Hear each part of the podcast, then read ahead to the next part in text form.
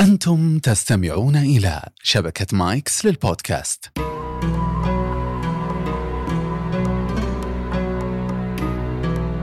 الحمد لله وحياكم الله. عنوان اللقاء عسى الله أن يتوب عليهم.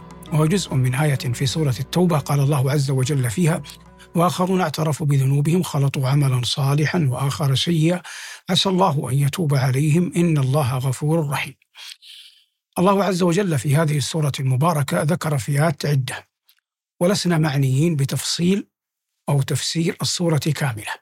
وإنما سنلتزم ما قلناه من العنوان. لكن ما لا بد من قوله لا بد أن يقال. قال الله في الأول والسابقون الأولون من المهاجرين والأنصار. فهؤلاء أرفع الناس مقاما وأعلاهم شأنا. وعدهم الله عز وجل الجنات. ثم ذكر الله عز وجل الضد من هؤلاء. وهم من يسكن المدينة من المنافقين. قال الله عز وجل وممن حولكم من الأعراب منافقون ومن أهل المدينة مردوا على النفاق. لا تعلمهم نحن نعلمهم سنعذبهم مرتين. إلى هنا والحديث عن الفئة العليا والفئة الدنيا. بقي بينهم أقوام مؤمنون. لم يخرجوا عن الإسلام طرفة عين. قال الله عز وجل عنهم وآخرون اعترفوا بذنوبهم. خلطوا عملا صالحا وآخر سيئا عسى الله أن يتوب عليهم إن الله غفور رحيم. القرآن خير ما يفسر به القرآن. فلو سألك أحد ما الحطمة تقول له نار الله الموقدة. فإن الله يقول وما أدراك ما الحطمة نار الله الموقدة فنار الله الموقدة من تفسير القرآن بالقرآن إجابة عن ما هي الحطمة بعد ذلك تفسير القرآن بالسنة تفسير القرآن بالسنة الصحيحة عن نبينا صلى الله عليه وسلم. الإمام البخاري رحمه الله في كتابه الشهير المعروف بصحيح البخاري الذي اسمه الجامع الصحيح له باب أو كتاب في نفس الكتاب اسمه كتاب التفسير. فأتى لهذه الآية وآخرون اعترفوا بذنوبهم خلطوا عملا صالحا وآخر سيئا وساق حديثا يفسر معنى الآية. قال رحمه الله حدثنا مؤمل بن هشام حدثنا إسماعيل بن إبراهيم حدثنا عوف حدثنا أبو رجاء حدثنا سمرة بن جندب. قال قال رسول الله صلى الله عليه وسلم أتاني الليلة آتيان يقصد ملكان فابتعثاني. فانطلقنا إلى مدينة لبنة ذهب ولبنة لبنة ذهب ولبنة فضة. وإذا بأقوام شطر منهم كأحسن ما أنت راع وشطر كأقبح ما أنت راع ثم قال لهم أي قال الملكان لهؤلاء القوم اذهبوا إلى ذلك النهر فقعوا فيه. فذهبوا فوقعوا فيه فرجعوا إلينا كأحسن صورة قد ذهب السوء الذي كان فيهم ثم قال لي أي الملكان يقولان للنبي صلى الله عليه وسلم هذه جنة عدن. يعني تلك المدينة التي رأيتها لبن من ذهب ولبن من فضة جنة عدن. وذاك مكانك في الجنة أو منزلك في الجنة. والحديث رواه البخاري في هذا السياق مختصرا. فلذلك لم يظهر لك صفة ذلك البيت. وأما الذين كان منهم شطر قبيح وشطر حسن فأولئك أقوام خلطوا عملا صالحا وآخر سيئا فتجاوز الله عنهم. هذا أفضل تفسير للآية. هذه الآية غالب الناس يقول أو غالب أهل العلم يقول وهذا هو الحق أكثر المسلمين يندرج في هذه الآية. وآخرون اعترفوا بذنوبهم خلطوا عملا صالحا وآخر سيئا. عسى الله أن يتوب عليهم إن الله غفور رحيم. فقول الله عسى الله أن يتوب عليهم العلماء يقولون عسى من الله واجبة. وقول الله عز وجل إن الله غفور رحيم أي هم إلى الرحمة والغفران أقرب منهما أقرب إلى أي شيء آخر. هذا مدخل للآية. لكن ينبغي أن يعلم ليس المقصود أن يأتي الإنسان الفواحش والذنوب والكبائر عمدا ثم يذهب يصلي ركعتين أو ثلاث أو يشهد جماعة ويقول أنا ممن قال الله فيهم ويتلو الآية، ليس هذا المقصود. لأن الله صدرها بقوله وآخرون اعترفوا بذنوبهم، والاعتراف نوع من التوبة، والتوبة وظيفة العمر. قال الله عز وجل وتوبوا إلى الله جميعا أيها المؤمنون لعلكم تفلحون. هذا هو المقصود. وإلا كم من أحد أيا كان جرمه لا بد أن يكون لديه عمل صالح. فالحجاج بن يوسف مثلا لما عرف به ابن كثير قال كان الحجاج ناصبيا يبغض عليا وشيعته في هوى بني أمية وبني مروان وكان مقداما على الدماء يقتل النفس لأدنى شبهة. ومع ذلك كان يتجنب المسك المسكر وكان يتوخى أن لا يأتي المحارم ولم ينقل عنه أنه تلطخ بشيء من الفروج. وهذا من أعظم مناقب الحجاج. على سلطانه وقوته وجبروته لكنه لم يأتي محارم أحد ولم يتلطخ بالفروج. لكن ذلك ليس بشيء أمام إقدامه على سفك الدماء وما كان منه من إيذاء الصالحين.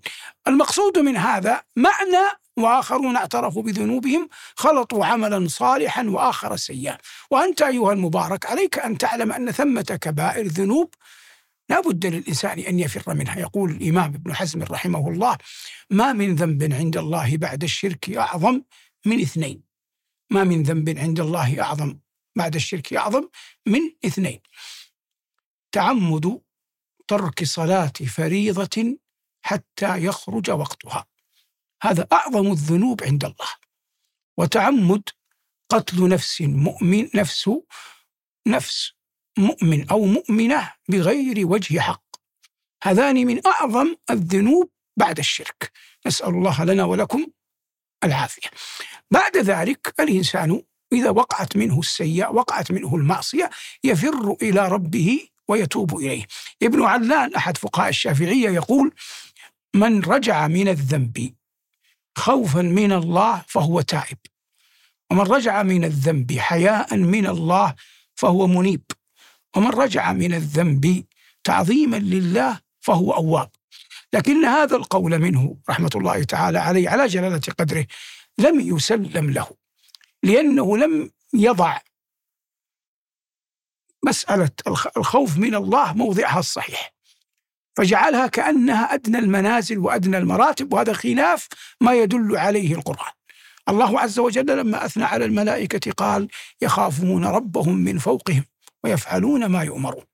ونبينا عليه الصلاة والسلام يخبر الله عنه أنه يقول قل إني أخاف إن عصيت ربي عذاب يوم عظيم. والنبي صلى الله عليه وسلم لما ذكر السبعة الذين يذلهم الله تحت ظل عرشه قال منهم ورجل دعته امرأة ذات منصب وجمال فقال إني أخاف الله. بل إن الله عز وجل وعد الخائفين من مقامه. التمكين في الدنيا والجنة في الآخرة.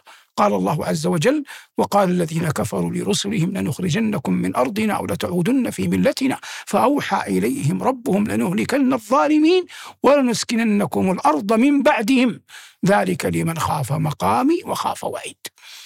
وقال جل وعلا في الجزاء الأخروي وأما من خاف مقام ربه ونهى النفس عن الهوى فإن الجنة هي المأوى. وقال جل وعلا في سورة الرحمن ولمن خاف مقام ربه جنتان وذكر جنتان أخريتان بعد ذلك. قال وذكر جنتين أخريتين بعد ذلك. قال جل وعلا ومن دونهما جنتان فبأي آلاء ربكما تكذبان؟ مدهامتان. فهذه أربع جنان. وعد الله عز وجل بها من خاف من من خاف من مقامه. فهذه وغيرها مما تشتمله الأخبار والنصوص والآثار يجعل قول ابن علان على جلالة قدره ليس بالقول المسلم له. نعود للآية. فالله عز وجل يقول وآخرون اعترفوا بذنوبهم خلطوا عملا صالحا وآخر سيئا عسى الله أن يتوب عليهم إن الله غفور رحيم. كون هذه الآية في سورة التوبة يدفعنا إلى القول أن الله ذكر في سورة التوبة المنافقين لكن وجد في قديم الدهر بصفة بصورة قليلة وفي زماننا بصورة أكثر من عياذا بالله فيهم جرأة على أعراض المسلمين. يوجد أقوام فيهم جرأة على الدماء كالحجاج وثمة أقوام فيهم جرأة على أعراض المسلمين فقلما يختلفون مع أحد في قضية في فقه العقيدة أو في فقه الأحكام أو في حدث يجري حولنا في زمن غبر أو لحق فتجده يجعل مخالفه كأنه أحد المنافقين الموجودين في زمن النبوة يحاول أن يسقط عليه أحاديث وآيات لا يمكن أن يوصف بها مسلم البتة. فتبقى حرمة المؤمن تبقى حرمة الإسلام.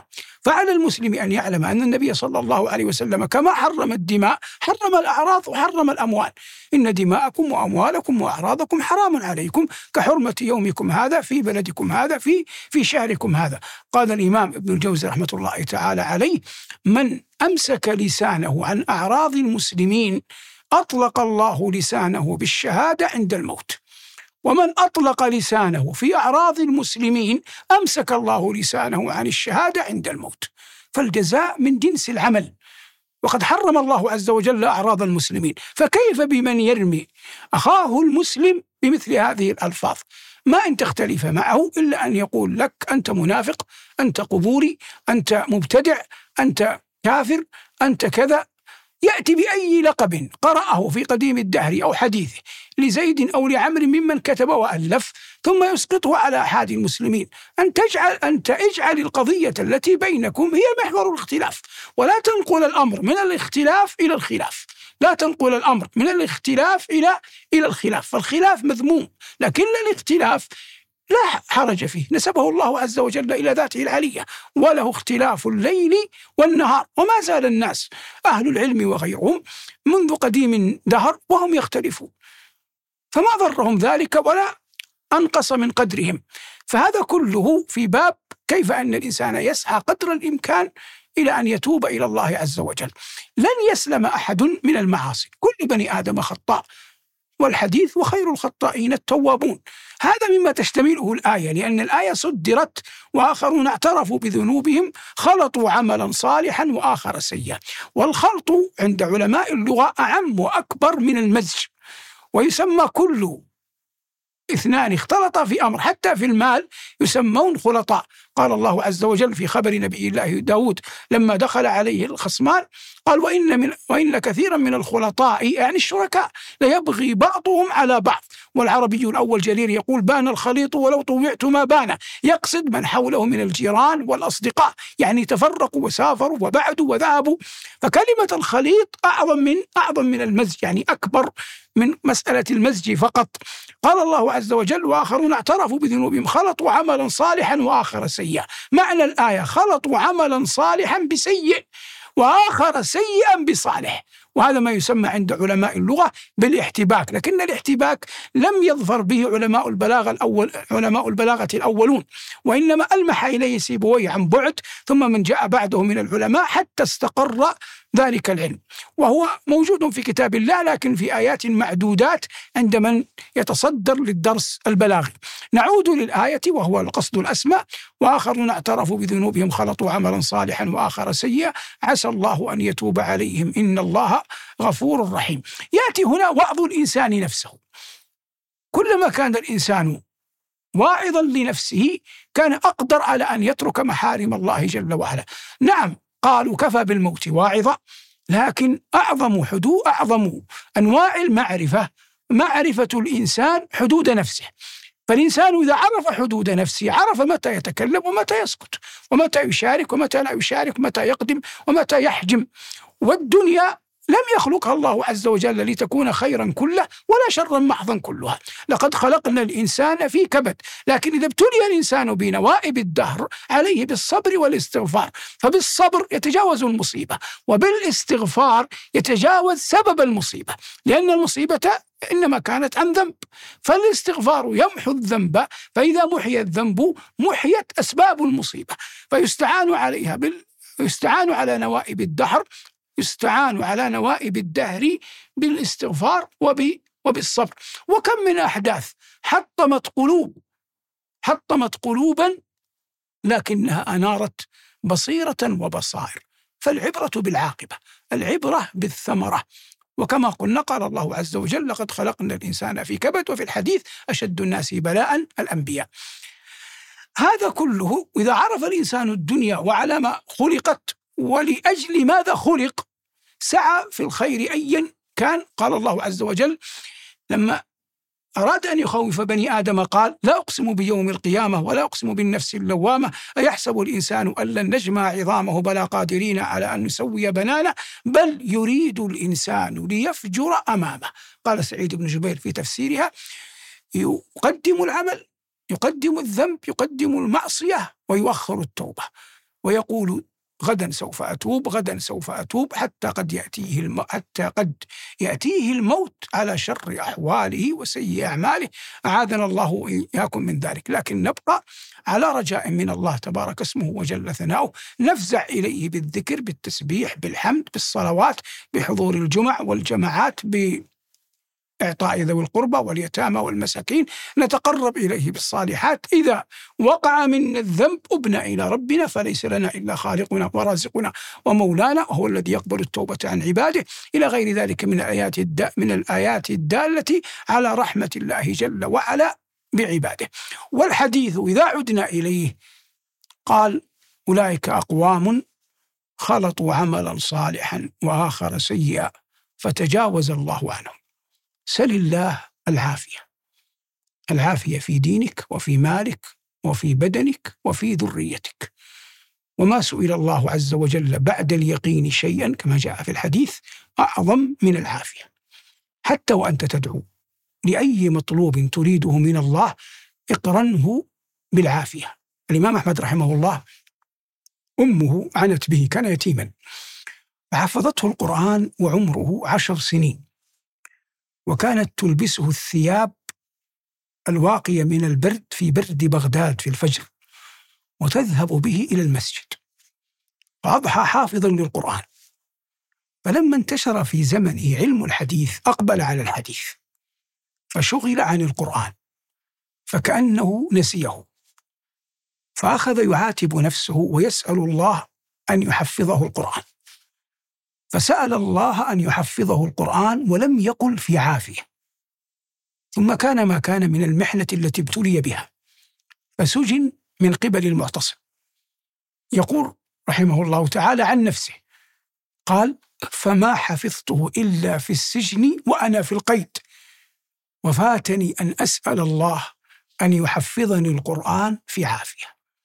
فسؤال الله العافية مقرونة بأي شيء تطلبه أمر ييسر الله لك به السبيل على أكمل وجه. حتى إن أبا المظفر السمعاني أحد المفسرين لما جاء إلى تفسير قول الله عز وجل في حق الصديق يوسف قال رب السجن أحب إلي مما يدعونني إليه. قال لو سأل الله لو سأل الله العافية لأعطاه إياها.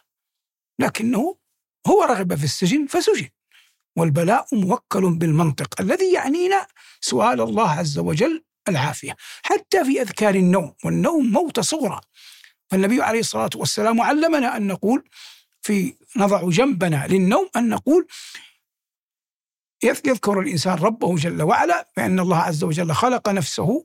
اللهم أنت خلقت نفسي وأنت توفاها لك مماتها ومحياها. إن أمسكتها فارحمها وإن أرسلتها فاحفظها ما تحفظ به عبادك الصالحين. هذا كله يتعلق بالموت يتعلق بالموت. بعد ذلك خاتمة الحديث الحديث عند مسلم قال اللهم إني أسألك العافية. يعني خاتمة هذا الدعاء أن تقول اللهم إني أسألك العافية. فسؤال الله العافية يعين على كبد الدنيا يعين على كل شيء.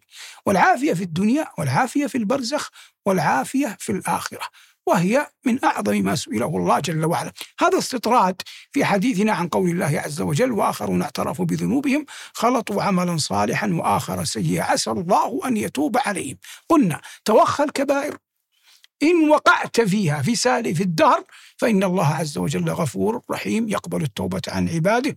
أكثر من الصلوات أكثر من الأعمال الصالحة.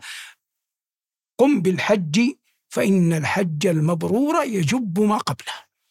الحج المبرور يجب ما قبله. النبي عليه الصلاة والسلام لما جاءه عمرو بن العاص ليبايعه وبسط النبي عليه الصلاة والسلام يده فبسطها عمرو ثم قبضها خوفا من أن يكتب عليه ما قد مضى. فلما سأله النبي صلى الله عليه وسلم وأخبره قال عليه الصلاة والسلام يا عمرو أما علمت أن الإسلام يجب ما قبله وأن الهجرة تجب ما قبلها وأن الحج يجب ما قبله؟ فمن كان كافرا وأسلم فإن إسلامه يجب كل ما كان قبل ذلك من الذنوب. وفي زمن النبوة من كان يعيش في مكة أو في غيرها ثم هاجر إلى النبي صلى الله عليه وسلم فإن هجرته تجب ما قبلها. وكذلك الحج المبرور يجب ما قبله من الذنوب والقرآن يصدق بعضه بعضا. وهو كلام نبينا صلى الله عليه وسلم قال عليه الصلاة والسلام الحج المبرور ليس له جزاء إلا الجنة. هذا ما تيسر حول قول الله عز وجل وآخرون اعترفوا بذنوبهم خلطوا عملا صالحا وآخر سيئا. عسى الله أن يتوب عليهم. إن الله غفور رحيم. والحمد لله رب العالمين.